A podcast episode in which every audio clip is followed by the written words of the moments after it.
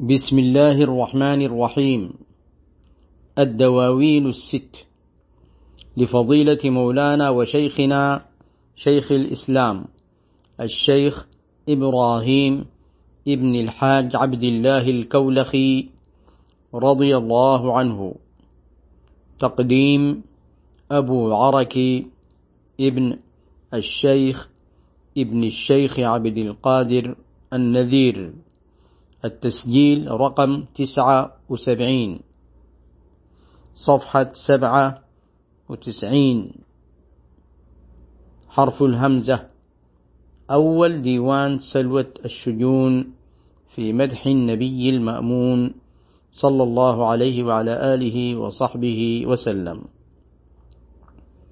قال رضي الله عنه قراي لدى الماحي قبيل حبائي. قبولي وتطهيري ورفع غطائي. ويثبتني في الخادمين حظيهم. ويقبل أمداحي ليوم لقائي. ويقطع عني البين بالوصل دائما. قد اشتعلت بالشوق كل حشاء. أحمد يا خير الأنام نبينا فمنك أتى الأرسال كل حباء. وفي كل حي من حبائك نعمة فأسد لإبراهيم سيب عطائي فقير غريب شاعر خادم لكم محب لقي للحب كل جفاء. عليك صلاة الله ثم سلامه. وآل وأصحاب وأهل عباء. صلى الله عليه وعلى آله وصحبه وسلم. حق قدره ومقداره العظيم. أقول مستعينا بالله سبحانه وتعالى ومستمدا من أبوابه. قال الشيخ رضي الله عنه قراي لدى الماحي قبيل حبائي قبولي وتطهيري ورفع غطائي. ويمكن أيضا أن تقرأ قبيل حبائي ورفع غطائي بالإضافة إلى ياء المتكلم. كما تقرأ حبائي وغطائي. قراية.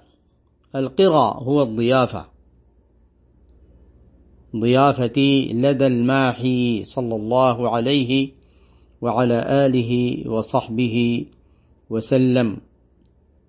قبيل حبائي أي قبيل عطائي قبيل تصغير قبل.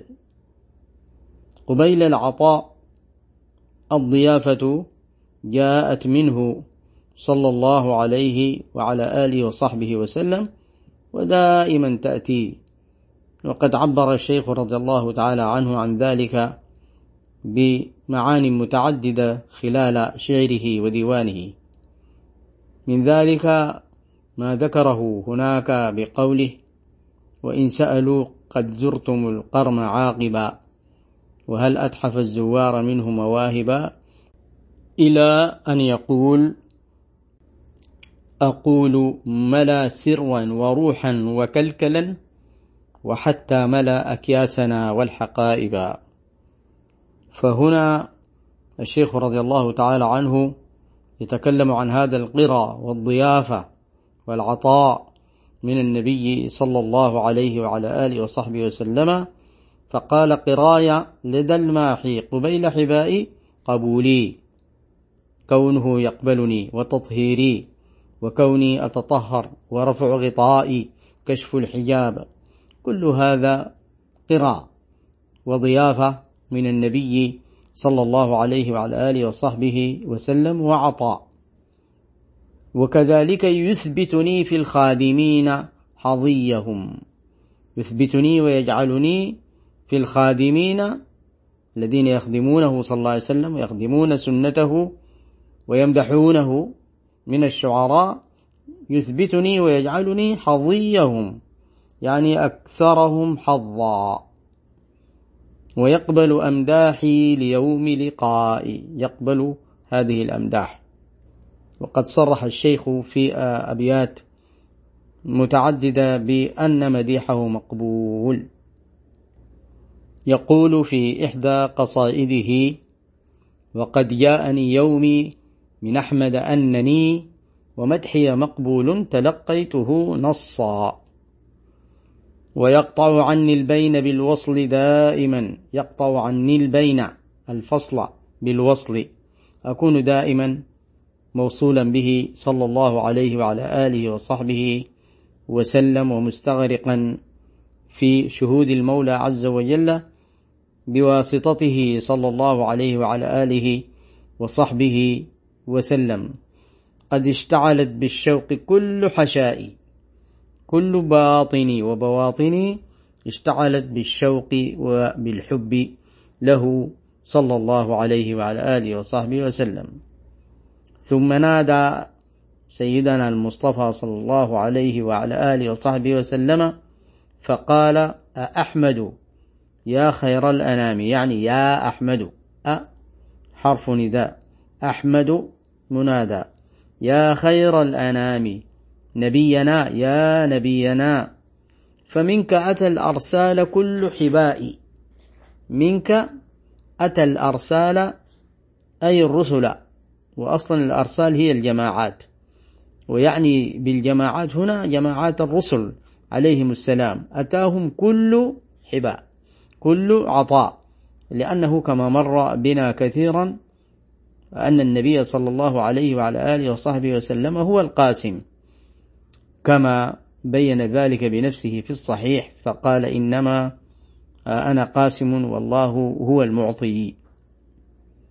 وفي كل حي من حبائك نعمة في كل حي في كل جماعة في كل قبيلة في كل العالم من حبائك من عطائك نعمة. النعم أصلا هي من الله سبحانه وتعالى الذي قال وما بكم من نعمة فمن الله.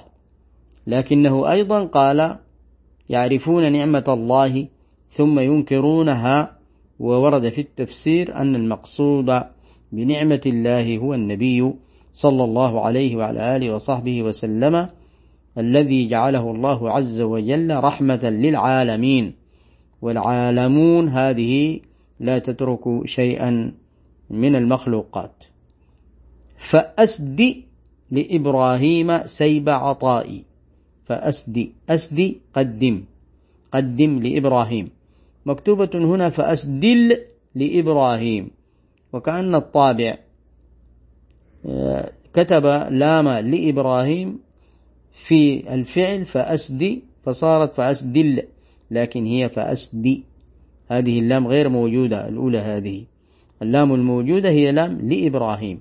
فأسدي لإبراهيم أي قدم لإبراهيم ويعني نفسه رضي الله عنه سيب عطاء. والسيب هو أصلا العطاء والمقصود هنا إفاضة العطاء لأن السيب هو عطاء فائض وزائد. فقير غريب شاعر خادم لكم. أنا فقير وكل الناس فقراء. المولى عز وجل قال يا أيها الناس أنتم الفقراء إلى الله والله هو الغني الحميد. وفقر الشيخ هذا الذي يخاطب به النبي صلى الله عليه وعلى آله وصحبه وسلم فقر من نوع آخر يريد هذه العطاءات الحسية والمعنوية التي سبق ذكرها.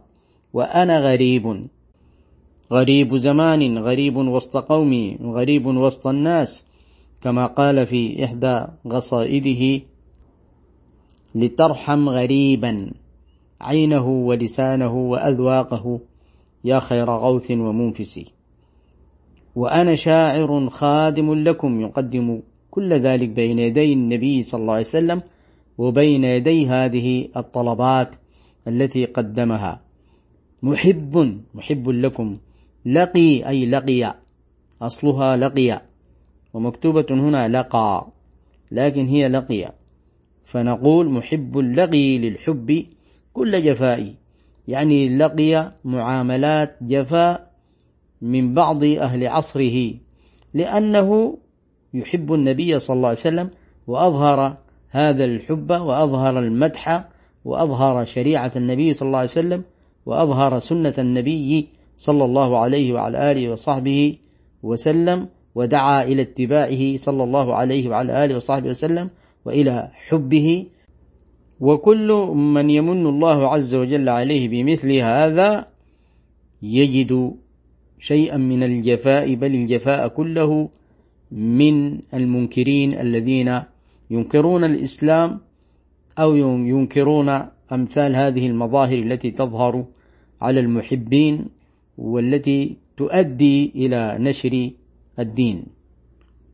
ثم قال رضي الله عنه عليك صلاة الله ثم سلامه وآل وأصحاب وأهل عباء كأنها مكتوبة وأهل وهي وأهل وآل وأصحاب وأهل عباء أهل العباء هم الذين ضمهم النبي صلى الله عليه وعلى آله وصحبه وسلم معه في عباءته وقال هؤلاء أهل بيتي.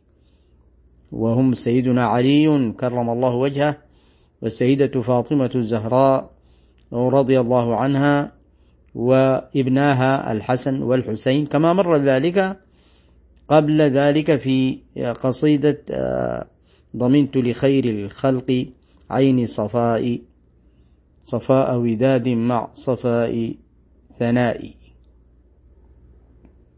والله أعلم. ونواصل إن شاء الله تعالى.